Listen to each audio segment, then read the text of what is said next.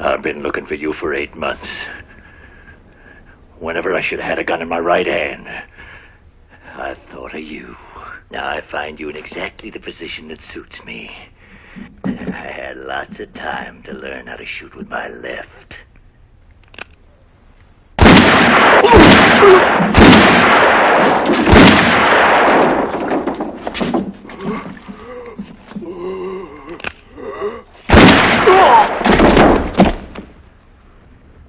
When you have to shoot, shoot, don't talk. So, what's going on with you guys? Not too much. I'm just opening my. I've been waiting for this to come in the mail, so let's hope it's in uh, it's in decent shape here. Let's see. Let's see. It looks like it's ooh, it's double boarded. Fancy. Alright, Let's see how we how we looking. Ooh, it looks like it's in pretty decent shape.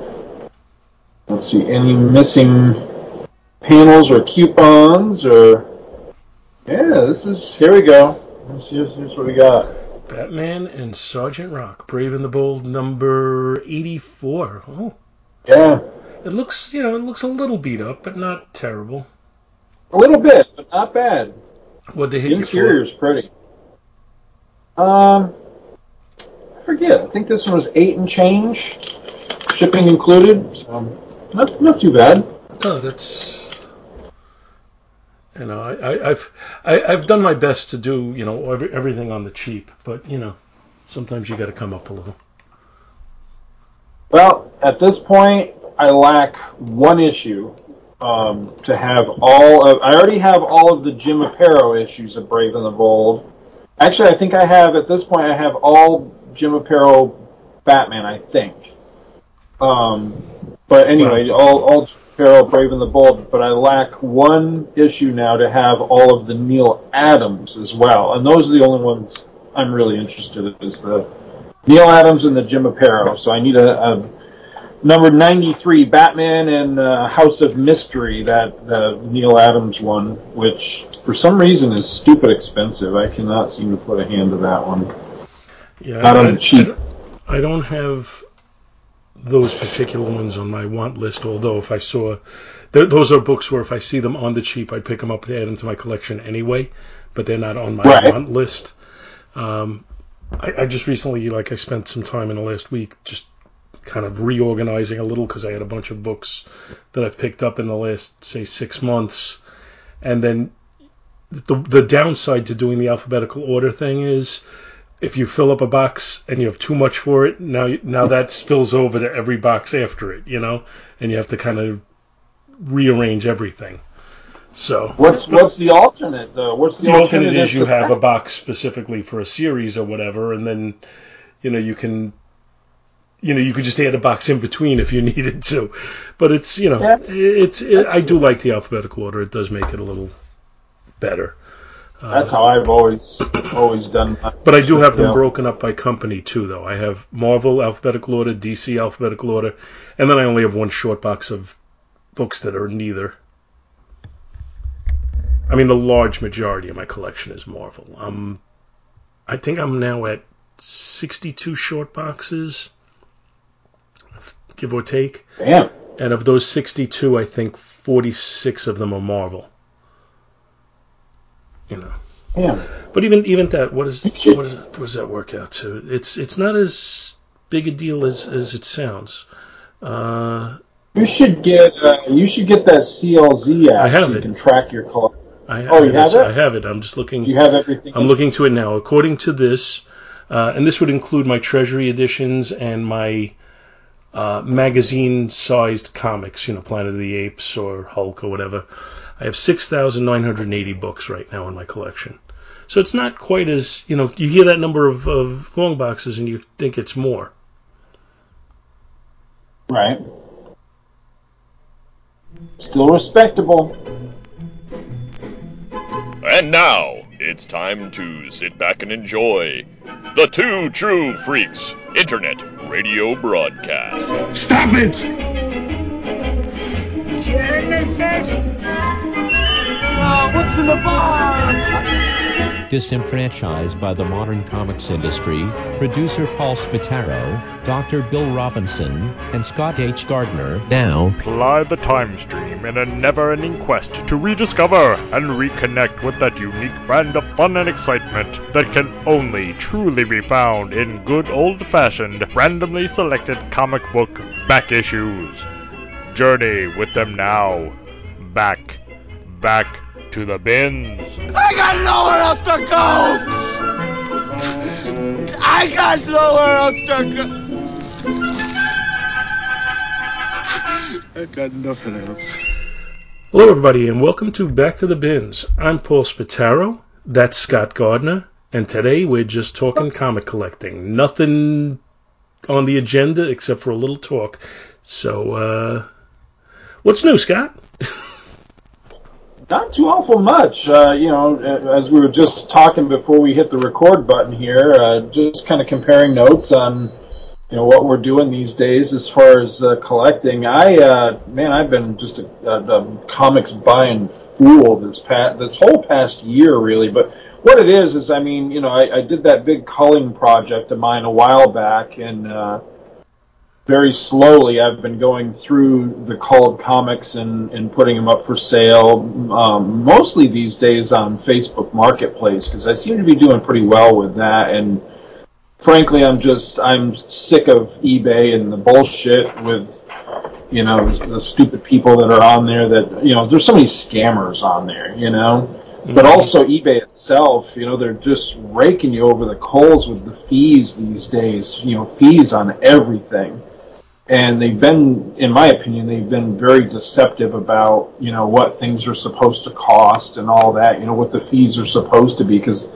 you know I can do math. So I've sat down and I've done the math, and I'm like, okay, you say that you're charging such and such percent, but when I do the math, you're actually charging way above that kind of thing. So I'm I'm sick of it at this point, and you know I'm not looking to get rich. I'm not looking to screw anybody over. I like to sell things cheap because I like things to move. You know, I don't want it to sit there forever. Yeah, you know, I could probably get more money out of it in the long run, but I just want to get you know make space and get rid of things. So you know, trying to sell cheap and eBay just are not you know they're not compatible these days because with the fees that they charge and everything, if you sell something cheap, then you're practically giving it away. Well, you should probably do what, anyway. like some of the really jerky people do on eBay, and you know, this book is a dollar ninety nine, but shipping is sixteen dollars.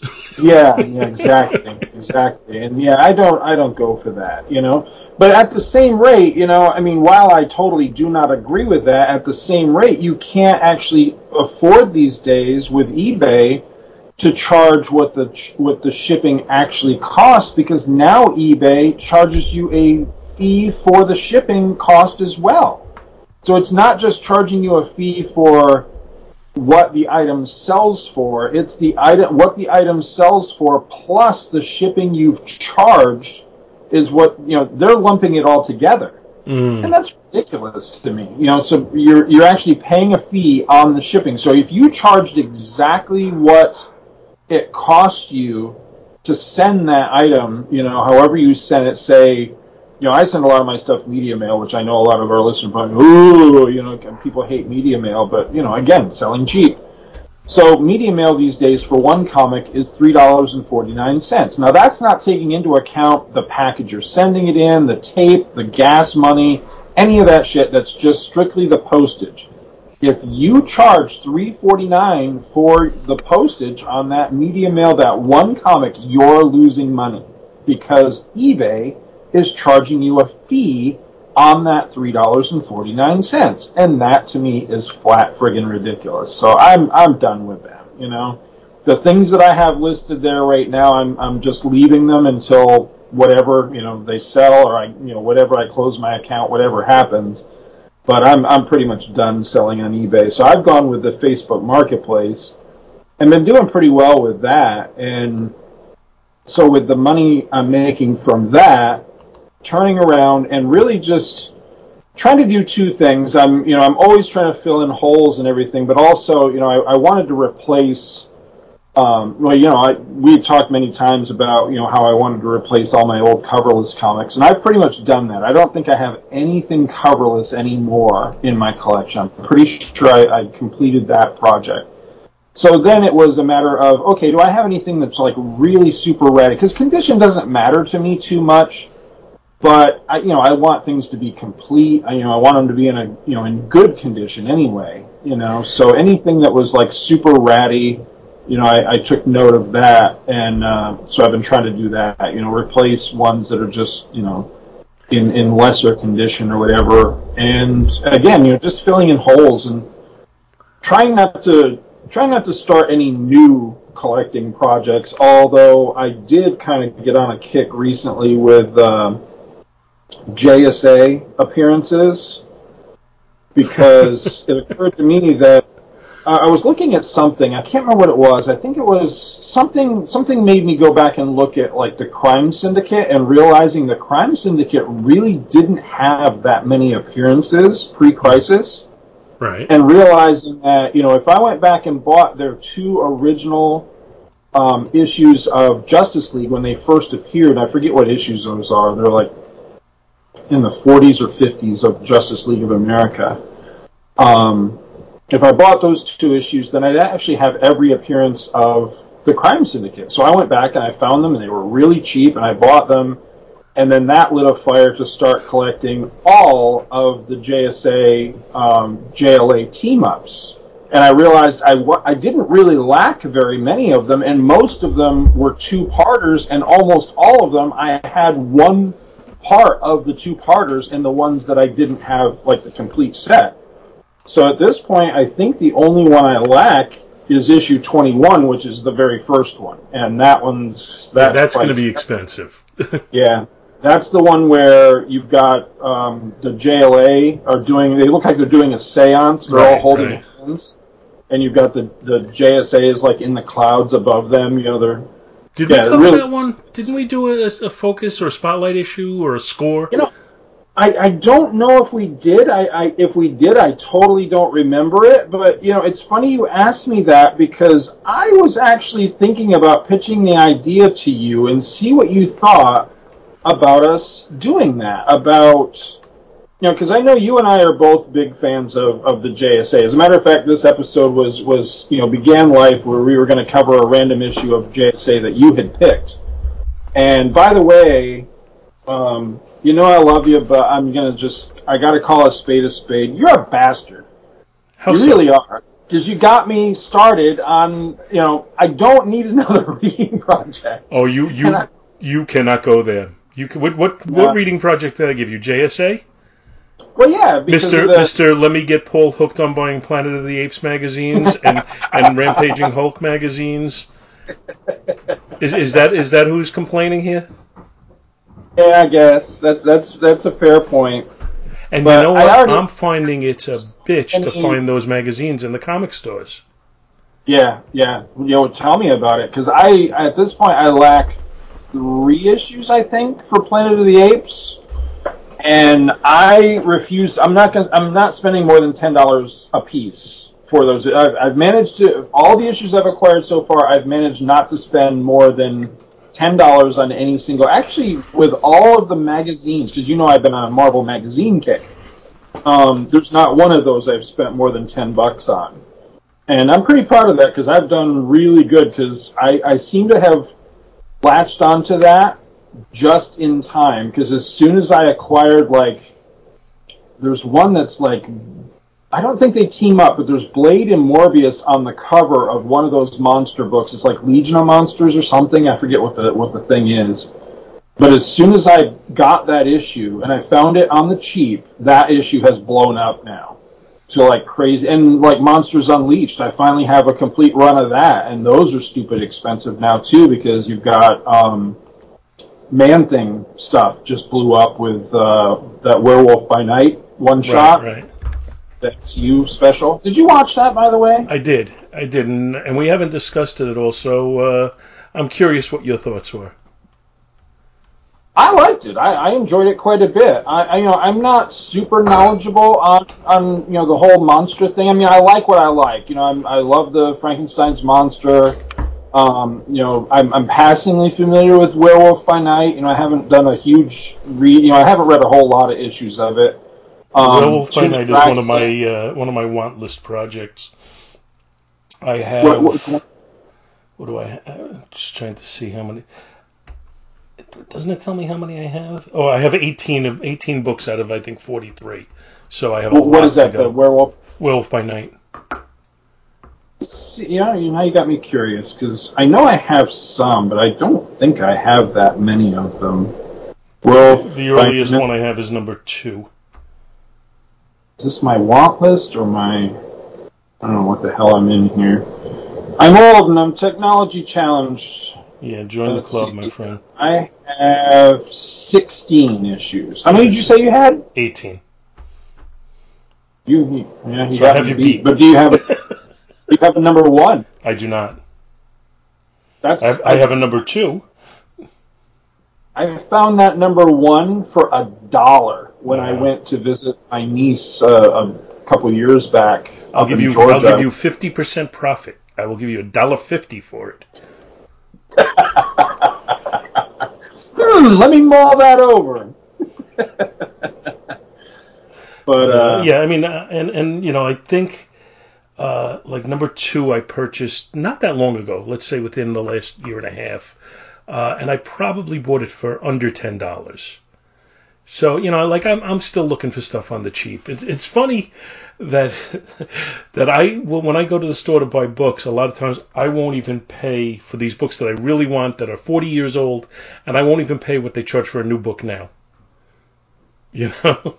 right, right. but but it's you know it's it's the thrill of the chase to me sometimes, and it's it's something that you know I think I've had this conversation before where I've mentioned you know my wife is very supportive of the habit, and when she's been in a comic store with me and I have my want list with me and I'm going through the bins, and I'll see something on my list that I think I should find for say two or three dollars.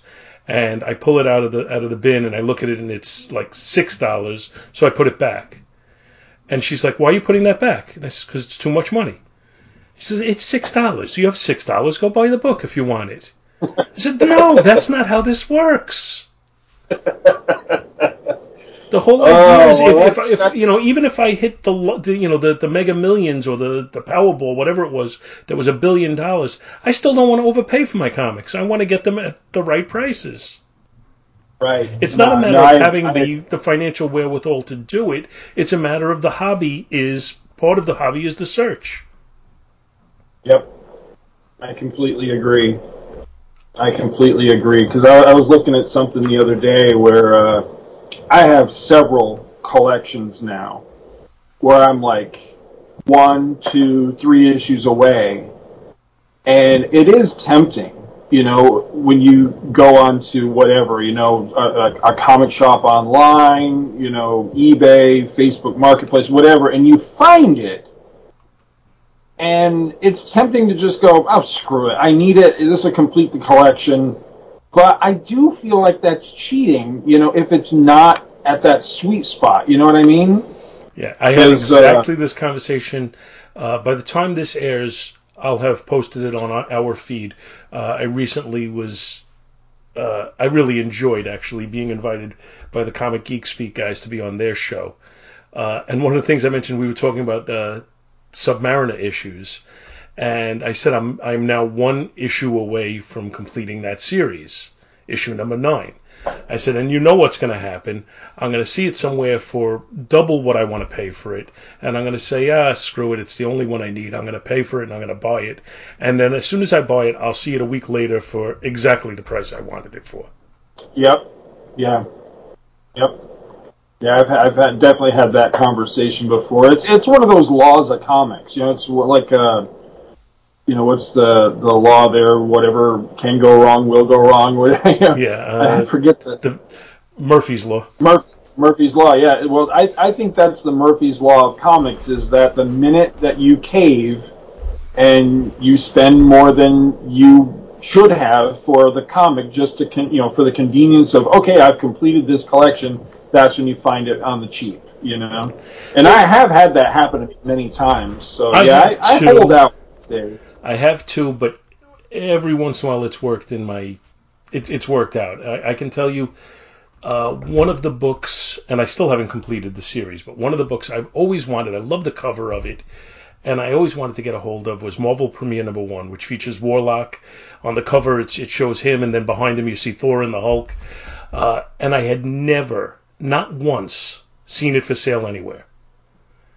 And I was in the local store, and they had it, and it must have been left by somebody in the sun because the cover was kind of bleached.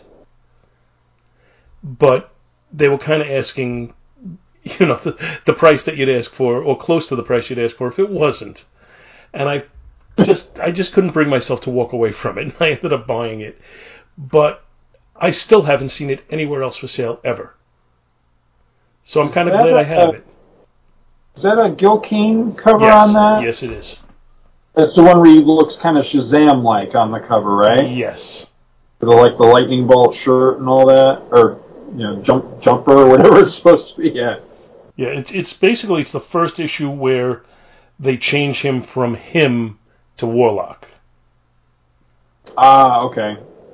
I know I've I know I've read it because I did a, a Warlock read through not long ago. Um, who's who's on the interior in that? Is that a is that a Starlin? No, so it's a, it's also a Gil Kane. Oh, That's- Gil Kane in- That's that's that predates Starlin on Warlock, and it was Roy Thomas re uh, reimagining the character uh, and basically turning him into a Christ figure, really. Uh, right. Yeah. you know, I mean, really heavy-handedly turning him into a Christ figure, which eventually uh, wound up in uh, Hulk 178, I think, with him being uh, essentially crucified and resurrected.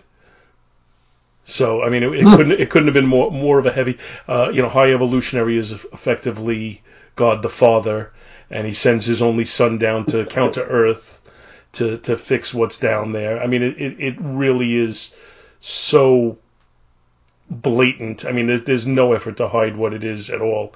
Uh, but I still get a kick out of it. Then Jim Starlin came after they finished that, and he totally reimagined the character as basically what he's become ever since. they catch any hell for doing that sort of thing? I never saw anything where they were criticized for it, honestly. I, I, I can Huh. honestly say I've never seen any kind of in-depth discussions. I, I think it would be pretty cool to see an article on that in back issue. Have they not covered that? I don't know. You know, I love back issue and I have almost all of them, but some of them I just, you know, like they're in my to read list and, and I still haven't gotten to so many of them. I need to I need to put that back in my reading queue because I, I took it out a while ago just to you know because it takes a while to read one you know because they're meaty and all and that's not a criticism I mean I like that they're a meaty read and all but I, I wanted to burn through more of my other reading projects you know quickly but the problem is I just keep adding reading projects and that gets me back to where I was saying you were a bastard because I've been wanting to do a a reread of uh, of uh, you know JSA and Starman and uh, you know several other books that you know that I love that I read you know years ago and, and just been you know itching to kind of reread them and then you had picked a, a random issue of JSA for I think it was for our Black Adam uh, score episode that we were doing is, is the one that you Our aborted Black Adam score episode right that turned into the Black Adam commentary. So Right. So I I read that issue, and as soon as I read it, it, it just lit a fire. Because for one, I love the issue, but also it was one of those like, man, I don't remember half the stuff. You know what what was going on here, and so I was looking at like the next issue, and then the pre- you know the issue before it, and everything. And the next thing I know is like I, I look back at issue one, and then it was that was it. As soon as I looked back at issue one and started reading that, the next thing I knew, I was reading the whole series. So, and then I started dragging in, you know, per, prolifer, know, periphery titles, you know, into it. So yeah, it, it just it's blown up into this huge thing. So yeah, thanks. Now I've got this this mammoth reading project, but I'm having a blast. I mean, I cannot believe how much I forgot about a series that I consider one of my favorites. There, there's just so much that happens in it that I completely forgot, you know, e- was even a thing. But I think that series JSA is just. I mean, it's it's a textbook example of how to write a, a comic. I've Um, read that series in fits and starts, and a lot of it is a lot of what I read was taking out trades from the library of the different storylines that they did, uh, Right. and and taking them with me on vacations. And, and you know at night when I'm sitting there and I'm tired or, or in the morning when I get up and nobody else in my family is up yet uh, I get a chance to sit and read them and I've read the stories in not chronological or consecutive order but I can honestly say, and I don't know what percentage of the series I've read, to be honest, uh, but I can honestly say I don't think I've ever read one that I walked away unsatisfied from. right. That is Yeah, it's- a it's a- really good series. I mean, he he just you know the writers on that just knew, and it was primarily it was Geoff Johns, although there were other writers that dropped in and in and out in the early you know part of that title. Um, but they just knew how to not only to pace the book and pace the stories and everything, but just did a, a, a really great job of progressing subplots, often multiple subplots, you know, B stories that were going to play out later type of thing.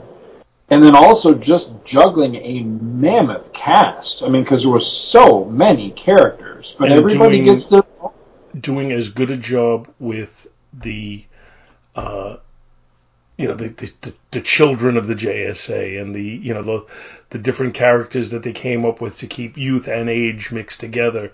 Uh, better than any other legacy character that I can think of off the top of my head. Yeah, I agree. I agree. Yeah, I'm, I've been having a blast rereading it, and, And now, uh, now I, I really have to sit and catch myself up on the Stargirl TV show, which I watched the first season, loved. We did a, uh, two episodes, I think, on it. Uh, and I haven't watched season two or three. I know it's canceled after three, but I really thought that that series captured the same type of writing feel. especially in the second season. So the first season, um, I watched it and I liked it. Um, I enjoyed it quite a bit, but I could see because I tried to get my missus to watch it with me, and I really thought that she would enjoy it, and she didn't. And her criticism was that it just felt too CW. You know, it felt like you know one of you know the, one of those teen you know aimed at teenage girl type of shows. Right. And I could see that with the first season, but the, the second season seemed to kind of get its shit together a little bit better, and it was straight up superhero uh, drama. And I'm gonna I'm gonna take I- issue with with and you know you know how highly I hold your wife in regard. I don't don't ever tell her I disagree with her on anything. But uh, I'm gonna take issue with that because yes, I could see where it is geared to make teenage girls like it, but I view it in the way I'm trying to think of what I can give you as far as an analogy. Maybe like a Pixar cartoon. It's aimed at children, but adults can really, really enjoy them. Uh, That may be that may be aimed at TV, at- excuse me, at teenage girls, but I think anybody can, anybody who likes comics can enjoy it. I don't think it's, you know, it's not, uh, you know, the TV version of Millie the Model. It, it's right, you know, it- it's a, a, a quality superhero show. I think the only reason it's aimed at teenage girls is because the primary character is a teenage girl, so it gives them Right. the point of view character to relate to. But the story, and I again, I only watched the first season, but the story was very solid. There were characters that you could, you know, kind of relate to and understand and and and they they felt you know fully fleshed out. Uh, I thought I thought the first season was really good. So if this if you're telling me the second season was better that that makes me really look forward to it. Yeah, I, I really, really enjoyed the second season a, a lot better, and and that's not to say I didn't enjoy the first because I did. I really enjoyed the first one, but the the second one was kind of that sweet spot because, um, you know, I, I don't want to give anything away, but I mean, there's just there's a moment towards the end of the second season where basically the entire team is assembled uh, to to deal with the threat, and it's just it was glorious, you know, to see images in live action of characters I never expected would, would make the transition to live action because they're so obscure. You know, like Thunderbolt. You know, I mean, who imagined that Thunderbolt would ever, you know, make it to live action? You know, and and stuff like that. So I mean, it was it was exciting. It was good stuff. I started watching the third season. I'm not sure how many episodes in I was. Um, with that one though, because I couldn't binge it, um, it kind of fell to the back burner. But I, I, I definitely will be watching it.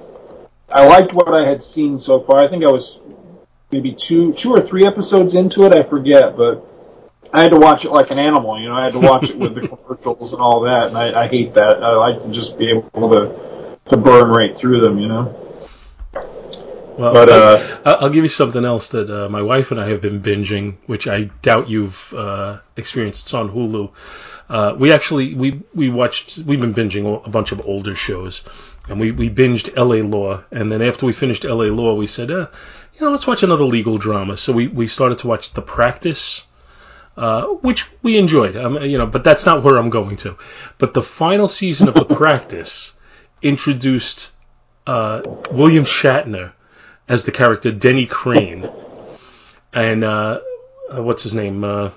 James Spader uh, as kind Yeah. of like a rogue attorney, uh, and then the the series totally changed its focus in in the final season. But then the next year they started with the show Boston Legal. Which stars the two of them, and along with Candice Bergen and uh, Renee Auberjonois in it for a while, and actually there's an appearance by Scott Bakula, there's an appearance by Jeri Ryan. You, know, Oh, you- really? you, you definitely have some some Star Trek cred in it, but William Shatner is incredible in it. He's brilliant. He's hilarious. He he doesn't mind making fun of himself and, and putting himself in silly situations, and and he's just he. There's a scene in there. Uh, you know, Candice Bergen is like his his one lost love or something. So she's a partner in the firm, and he's always trying to woo her, and she's never, you know, she she considers him to be a close friend or whatever, but not that way.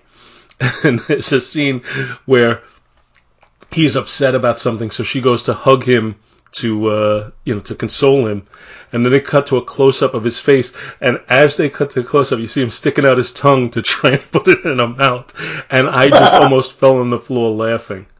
I'm telling you, it's hilarious. He's he's so good in it. We're, we're I actually remember he was getting all kinds of accolades and stuff for that show. When, that that's not still airing, right? That's that's no, it's it's been it's been done for quite a while. It uh, I think it had from uh, I'm giving you an approximation. It had five seasons. I would say maybe 2003 to 2008, something like that. Uh, you know, somewhere in that range. Uh, we're in the fifth season now, so we're almost wrapping it up. But but I, I, I found it very satisfying and very fun to watch. He's he's just I think he's great in it. He's he like I said, he's not afraid to make fun of himself. Uh, he he he is very often in ridiculous positions. He's uh you know he's afraid that he has the beginnings of, of Alzheimer's, and he he calls it mad cow. Uh, but but like when the show first started, it's just he's so arrogant about who he is that every time he gets up, he just feels like all he has to do is say his name and he wins. So he just gets up, Denny Crane, and he's like ready to sit down again. It, it, it's I'm telling you, I, I doubt I'm even doing it justice. It's if you have Hulu, I would definitely recommend checking it out. I might have to do that because I, I love me some Shatner, and I, I I've always said that I think he's very underestimated as an actor. Yeah, he Yeah. he doesn't do the staccato line delivery. He, he it doesn't feel to me like he's ever overplaying the part, but it is kind of a broad part, so he's able to chew up the scenery a little bit. But but I, I again, I just think he, he's perfect in it. See, I always loved him in uh, in Star Trek Three because I, I think Star Trek Three really was a, a good example of showing that the guy could act. You know, he wasn't just you know whatever. You know, he wasn't the stereotype that had built up around him at that point. You know, by the time that movie had come along, you know there were so many stereotypes and uh, you know caricatures of, of you know him and especially you know his portrayal of Kirk and everything that had built up by that point. But you watch him in that movie, and uh, you know he's he's truly acting in that one. Well, see, you the, know? the thing is, I think I, I, I've I've read his his uh, memoirs and all, uh, but I can't remember. It's been so long. But if I remember right, I think you know his his initial training was for live performances on the stage and whatever. And Right. and you could see where if you're doing it on stage in front of a couple of hundred people or whatever, you need to be a little bit more expressive and show, you know, physically what you're doing and everything more so than you have to on TV. So I think his training has always lent himself to being physically, you know, emotive. Uh, and I think that's what people just read as being hammy, but I, I don't read it so much as that. And when he does go over the top, I'm more quick to blame the director for letting him go over the top and not pulling him back in. But right. That's uh, of course we do we do have the famous recording of him uh, arguing over how to pronounce uh, sabotage. So I don't I don't know how much he listens to directors. He's he's the one guy I believe, unless there's somebody who I haven't thought of yet, he's the one guy on my bucket list that I say I would pay to do a photo op with. I don't think there's anybody else left. I would I would like to meet him someday before he's gone. Speaking of which, have you have you seen? I mean, I, I don't have. I wish I had a list in front of me because I know there was somebody just again the other day. But man, creators and and folks, you know, to do with comics and Carlos genre. Pacheco. What's that? Carlos Pacheco. Yeah, he, he just passed away. There, there was just another one right after him too that I saw. But yeah, they're, it's just they're dropping like flies, and I can't believe it. I, I know that's just you know, I know that's age and how things work, but man, it sucks. Yeah, it Oh, yeah, does. I Kevin totally Conroy. agree. Kevin Conroy one that was that Oh. was tough. I, he wasn't even that old. 66, 65, 66, yeah. Yeah. I Yeah. didn't see what the cause of death was though. Was he sick Cancer. or something? Cancer. Oh, okay. I think he, I think it was, I think colon cancer, but I'm not sure. It's or maybe it, no, not as I don't think it was esophageal cancer because that would that would even be more of a tragedy just because he was so, you know, so known for his voice. Um, right. yeah, I saw him. I was doing a, a rewatch, you know, kind of in the background. I wasn't watching that closely, but I was doing a rewatch of old Cheers episodes, and he actually played a uh, a guy who was uh, wooing Carla at one point. He was in, I think, two or three episodes, and it was strange to see him on the screen. And I, I don't even think that I recognized him based upon his appearance. I think uh, I, just, I think I saw his name in the credits. I don't know that I've ever seen him in anything, you know, a movie or, or TV show or whatever. I mean, I've, you know, obviously I knew what he looked like, you know, from interviews about Batman and everything, but I, I don't think I'd ever seen him in, in a production or anything that I, not that I can recall anyway. But, uh, you know, there's all these memes you see all the time on Facebook and what about, you know, who's, who's the real Bat, you know, is it Michael Keaton, is it Christian Bale or whatever, and it's like, so seldom did I ever see Conroy mentioned in any of those, but I mean, I think he nailed it more than any of those guys. Are. I mean, I realize it's a different type of thing with you know live action versus animation, but I mean, whenever I've read a, a, a you know a Batman comic or anything with Batman in it, and you know in the past you know, thirty years, you know he's the you know it's his voice that I hear. You know. Right. Oh yeah, no. he he's definitely created the voice, especially especially with the uh, people who've done live action ones getting such criticism for the way they do the voice. Right. Right. It even makes him stand out even more. Absolutely. Yeah, the Carlos Pacheco one was was just kind of eerie because I had literally just finished rereading um, what's the name of that hardcover? Uh, JLA JSA Virtue and Vice. Did you ever read that? No, I don't think I ever had. I don't think I ever read that one. It's a really good book.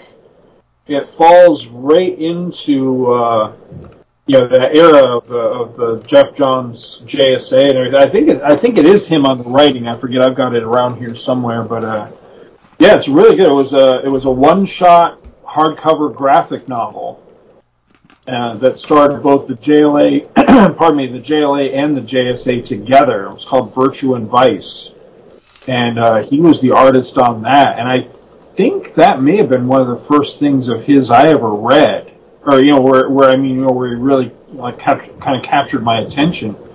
But I mean, just phenomenal. You know, really good looking art and. Uh, yeah, it was like I, I finished rereading that the other day, and like I, I think it was like a day or two later was the announcement that he passed away. I was like, damn, you know.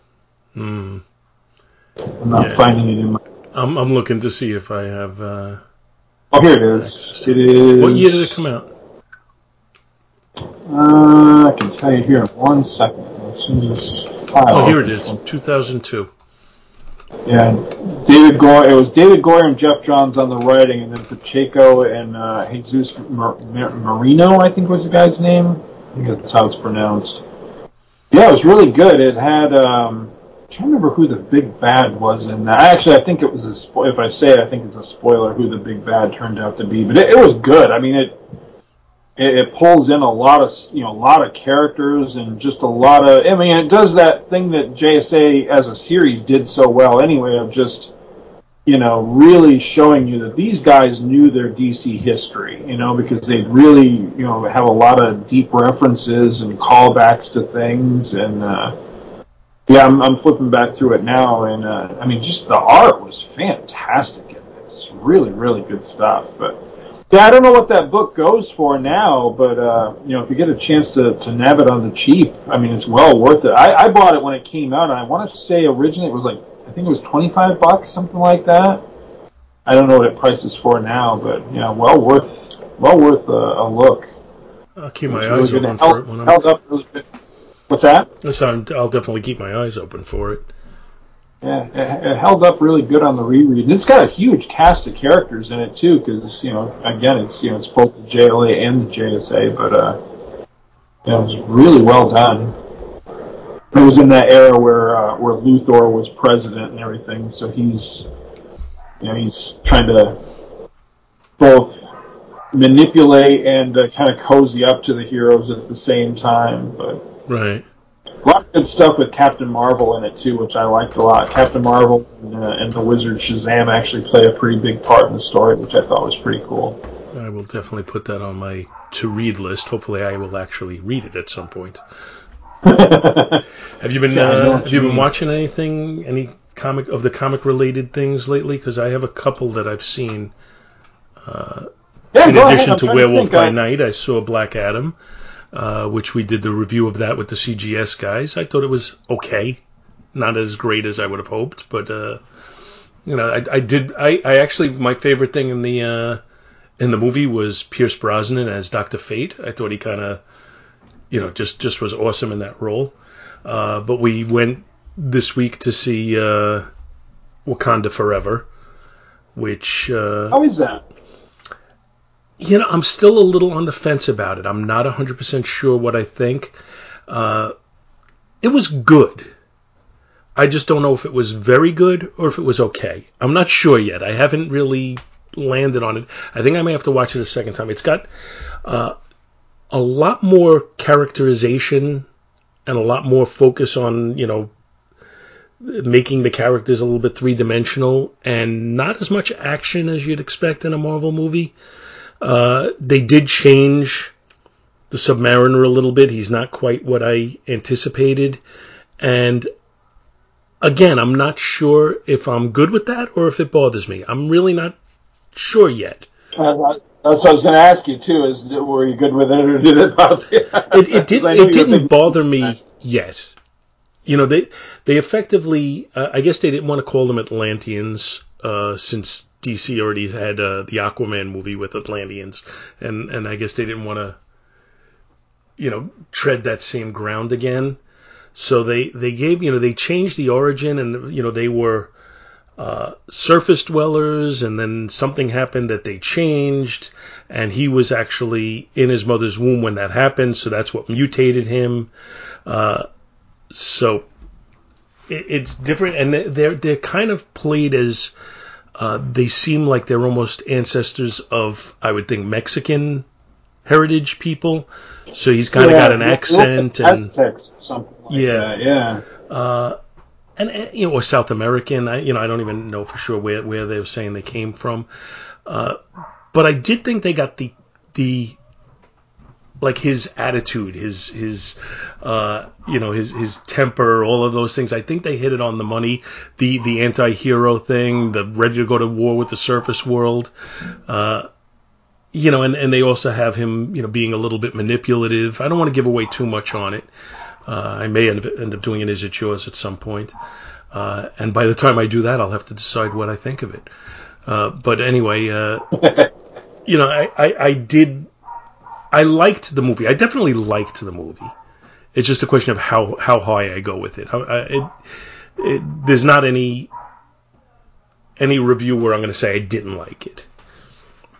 Right. But I may, you know, I may or may not eventually wish they had done the Submariner a little bit more true to the comics. The thing about that is, and I, I, I don't know if you'll agree with me 100% on this or, or not, but, you know, my first thought is, I don't mind if they change the character if they're not changing something that's essential to the character. right. Yeah. You know, something, you know, uh, you know what I what I went with. uh, I, I always talk about the the Fantastic Four movie, uh, the the most recent one, the one that got totally bombed. Uh, the fact that they made Johnny Storm black. What I said after Right. that is, I said, you know, Johnny Storm could be black. I can deal with that. It doesn't change his character as long as it's a good actor, and it was, uh, I guess, Michael B. Jordan, who's a good actor. But they made Sue Storm be white, and they were adopted. So now you're changing the characters. They're a biological Yeah, brother and yeah. sister. If you want to make him black, make her black too. Make them brother and sister Right, for real. That's Yeah, that that's where I had where Right. that's where they changed the character and I- and I didn't like it. Now all that said, every time I see a comic character on TV or on the big screen or whatever, I usually want it to be right off the page of the comic. So I'm always going to have some little bit of, of reflex against it if they change it. So again, we'll go with the Johnny Storm example. I want him to be, you know, a blonde dude who's, you know, younger than his sister and younger than Reed and, and, and, the, and Ben, uh, and, and effectively look like he did in the comics. That's what I want. Now you change him into the into the black guy. I'm okay with that. It's not what I want, but I can adjust. But once you change it into something different, you know, and, and I'll I'll reverse that. You make Luke Cage white, that doesn't work for me. Luke Cage is, is, a, is a black dude from Harlem. It's it's it's what his personality is. Uh, you know, it's what his upbringing is. It's it's you, you all of a sudden make him into a, a white guy. It's not the same character that I grew up with. So Right. you know, you you you can you can change the color of characters, but do it in a way where, or pick a character that it's not going to make a difference when you do it. I don't think that's controversial to say it that way. I hope it's not. Hope I'm not insulting anyone.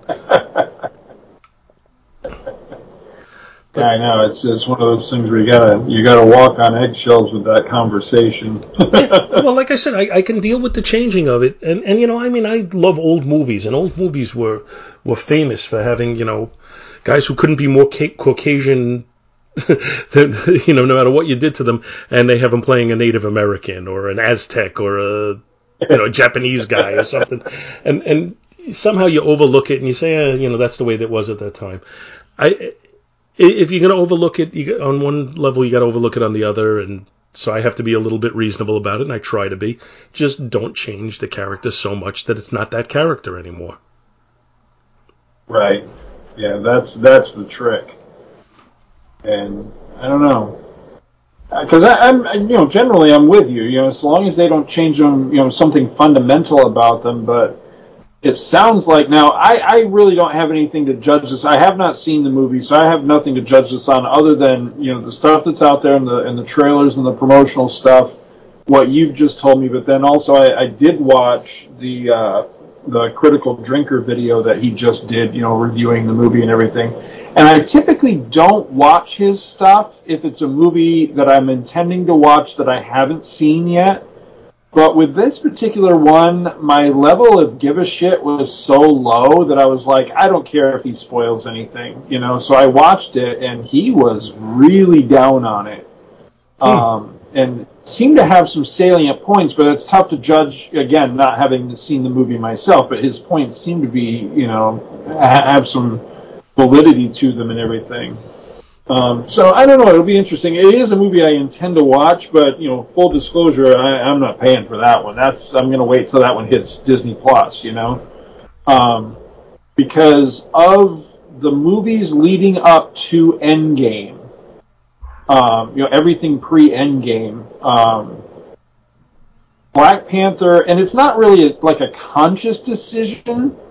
Um, but it's by default, it's got to be my least favorite one because it's the one that I've rewatched the least. As a matter of fact, I'm not sure I have rewatched it beyond when it came out, and I think I watched it when I purchased it on Blu-ray, and I think that's it. I, so I think I've only ever seen it twice, whereas every other MCU movie up to that point, I've seen several times. Even ones that I wasn't really crazy about, like Ragnarok, I've still seen it probably a dozen times. You know. See, I would say So- my least favorite, and it's not because I didn't like it. It's just because, like you say, it's the least rewatched, and it's the one that feels the least essential to me. Is Captain Marvel? Really. I like That's Black. Panther a lot, actually. I, it's not that I didn't like it because I, I remember really enjoying it. You know, when, it's one of those like when it's on, I'm enjoying it for the most part, but it, it's just I had some issues with it, and a lot of it honestly comes post the film. It's it's a lot of the baggage that the film brings with it mentally for me because I didn't think it was a bad movie by any stretch, but they made it out like it was the second coming, you know. And it's like, Mm. come on, it's not. It's not the best MCU movie, and uh, and a lot of it was just. I felt like it was. Um, I'm not sure what the word is. You know, race baiting's not the right expression, but you know what I mean. A lot. It was like so played up because of a primarily black, you know, all black cast, and I thought is that a reason to to lavish all this praise on it and everything just because of that factor? That seems a bit. I don't know. Uh, it seems a bit something to me. I don't know what the Well- what the term would be. You know, but See, I- also I do, I my- do think there's a little bit of a pandering aspect of it that, it, you know, there's almost the thing. Well, it's it's got a, a black cast, so you can't not like it because otherwise, if you don't like it, you're a racist. Uh, and I and that bothers me. But yeah, but yeah, me too. I did Very really much. like it, so it's okay. You know, I don't mind. You know, I'm I'm not going to be so close-minded that I'm going to turn it down. You know, I would never turn something down because of that. Uh, on the other hand, I'm not going to like it just because of that either. Uh, you know, there was a lot of that I thought with the Wonder Woman movie that you know, it's if you if you don't like it, you're a misogynist. Uh, and I liked the first Wonder Woman movie a lot. I thought the second one was awful. You know, so they, they go back and Right. forth. But I, I, you know, I, I have, I didn't find myself liking Black Panther because it had a black cast. I found myself liking it because I thought it was a good movie. And if if if I didn't think it was a good movie, then I wouldn't have, you know, the, the cast wouldn't have made a difference. I, I actually felt like Chadwick Boseman really did a good job of portraying T'Challa. I liked him in that Oh, role yeah. a great deal. He's fantastic. Yeah, and I, I that's what ultimately that's one of the biggest reasons why I, I'm gonna just I'm adopting a wait and see attitude. You know, wait till it comes to to you know home video attitude for the sequel because I'm I'm a little perplexed. Why and how can you exactly go forward with a project like that? Because I'm trying to think of another time where a, a franchise went forward with a sequel, missing one of the the primary players that made the original popular, and it worked. And I'm blanking. I'll, I'll give you one that worked happened. for us. You and I, I know it worked for you as well, uh, but it was not a big hit. Predator 2. Yeah, but it's not like Arnold died. You know what I mean? Yeah. They they just went in a different direction, and and the monster arguably, you know, that's that's the only through line. You know what I mean? So yes, it's a sequel, but it's more like it's another installment in. I, I'm not sure how to how to phrase it, but you know what I mean. It, it's it's not really a sequel to the original. You know what I mean? It's it's another example of the Predators on the hunt, but not utilizing the same characters beyond the monster. I, I'm thinking more like like the Blues Brothers sequel. Oof, that's awful. Because I can remember when. yeah, exactly. I can remember when they announced that, and everybody and their brother going, "Wait, wait, wait! How the hell do you make a Blues Brothers sequel without John Belushi?" And I'm blanking on other examples, but I know that there's other examples out there where Caddyshack years later, 2. they do, yeah, Caddyshack 2, a perfect example, or Splash 2, or um, Yeah, no, there, Uh, there are definitely the- a bunch of them out there where they've changed the cast in the sequel, and and it seriously suffered for it. In this instance, I don't think the movie suffered for it necessarily. I think it was a good movie. Uh, you know, again, I'm gonna my my thoughts are still con- coalescing, but uh, I thought it was you know definitely a decent movie. I would have made the different uh, business choice uh, because I just don't think Marvel, the MCU right now, is being very wise with throwing away a lot of its core characters because uh, Chadwick Boseman passed away, because Robert Downey Jr. is getting older, because Chris Evans really didn't want to play Captain America again. Uh, I don't see where you just put those those characters on the shelf and say well, we could go on and be just as good without them, because those those are some of your core characters. Uh, I you know I could see saying well we're going to have to change how it's being portrayed, uh, and then you know eventually recast it, maybe get by it for a little while before we recast it. But it seems to me like they're saying no, no, no. Once we put these characters on the shelf, they're done. And I, I don't know that that's the right way to go. And as much as I thought Chadwick Boseman was perfect in the role, uh, I, I don't think I would have. You know, they totally acknowledged that his character is dead in the movie. Uh, they have a funeral for him and everything. Uh, spoilers, uh, but uh, like I, I don't think I would have done that. I think I, I would have been hesitant to do that because I'd want to be able to have the opening to recast it at some point.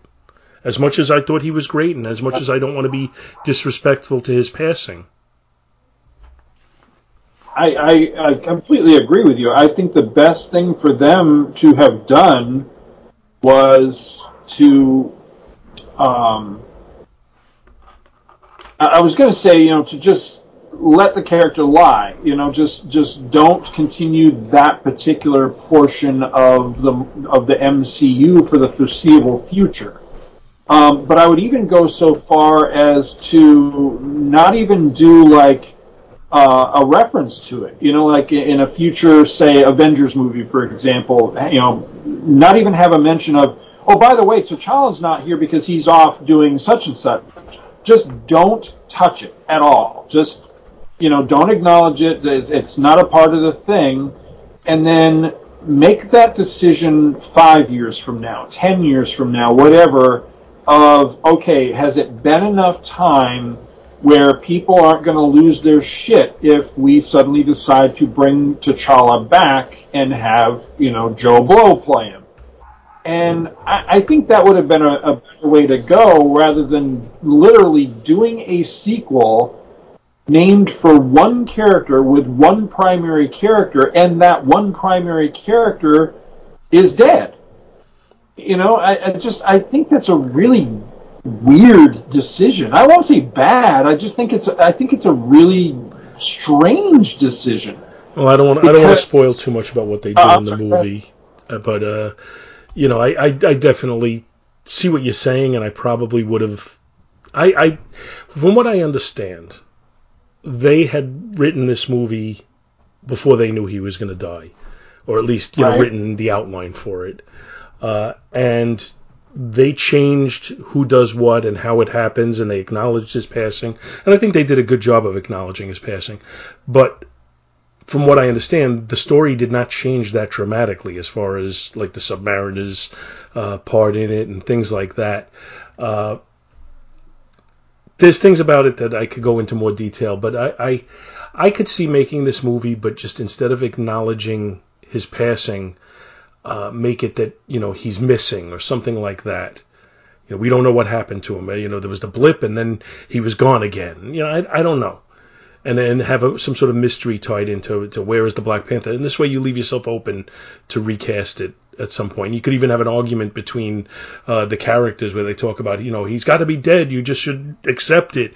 And the other one's like, no, no, I can't accept it. You know, something along those lines. I think I would have gone with that.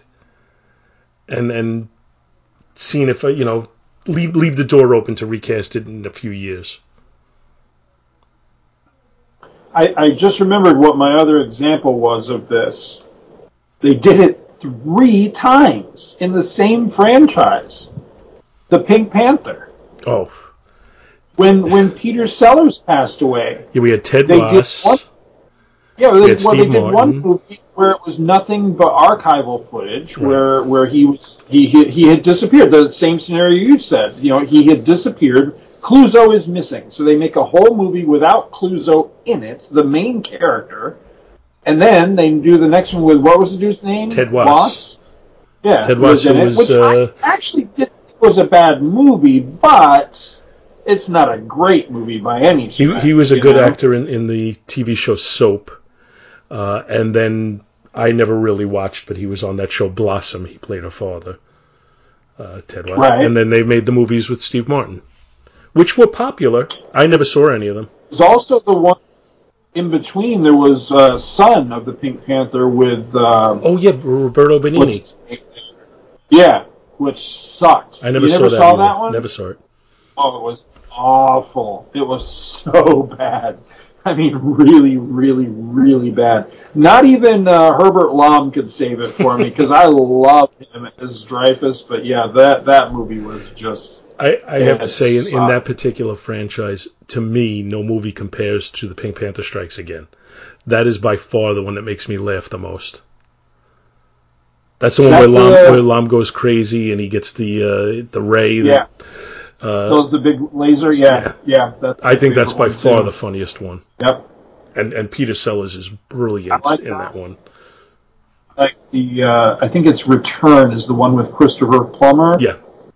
Is there, yeah, those are my two favorites. I love those two. I've come to really appreciate uh, Shot in the Dark over the years too, but that one's a little slower. That one's a little. They, they hadn't quite embraced the comedy yet with that one. got They some Elke Sommer in there.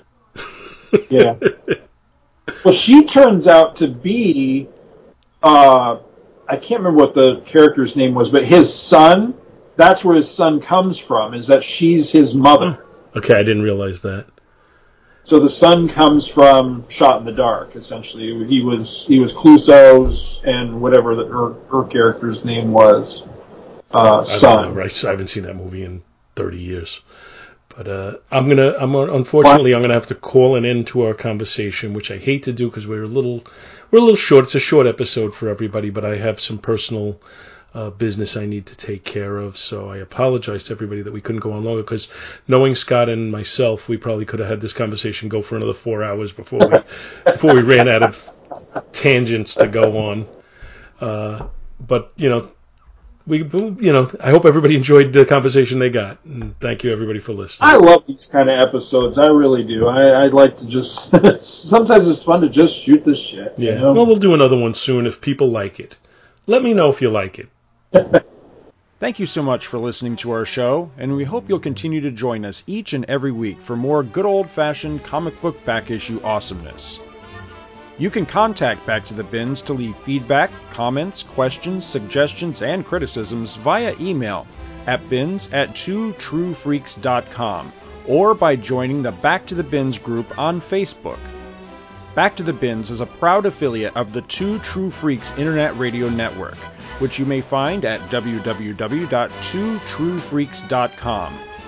Two True Freaks is a registered trademark of DiManzo Corps of Milan, Italy. All rights reserved. Please take a moment to stop by the twotruefreaks.com site and check out their many other fine podcasts, won't you? Thanks, and we'll see you next week. Hey, everybody, what's up? Dr. Bill in the house.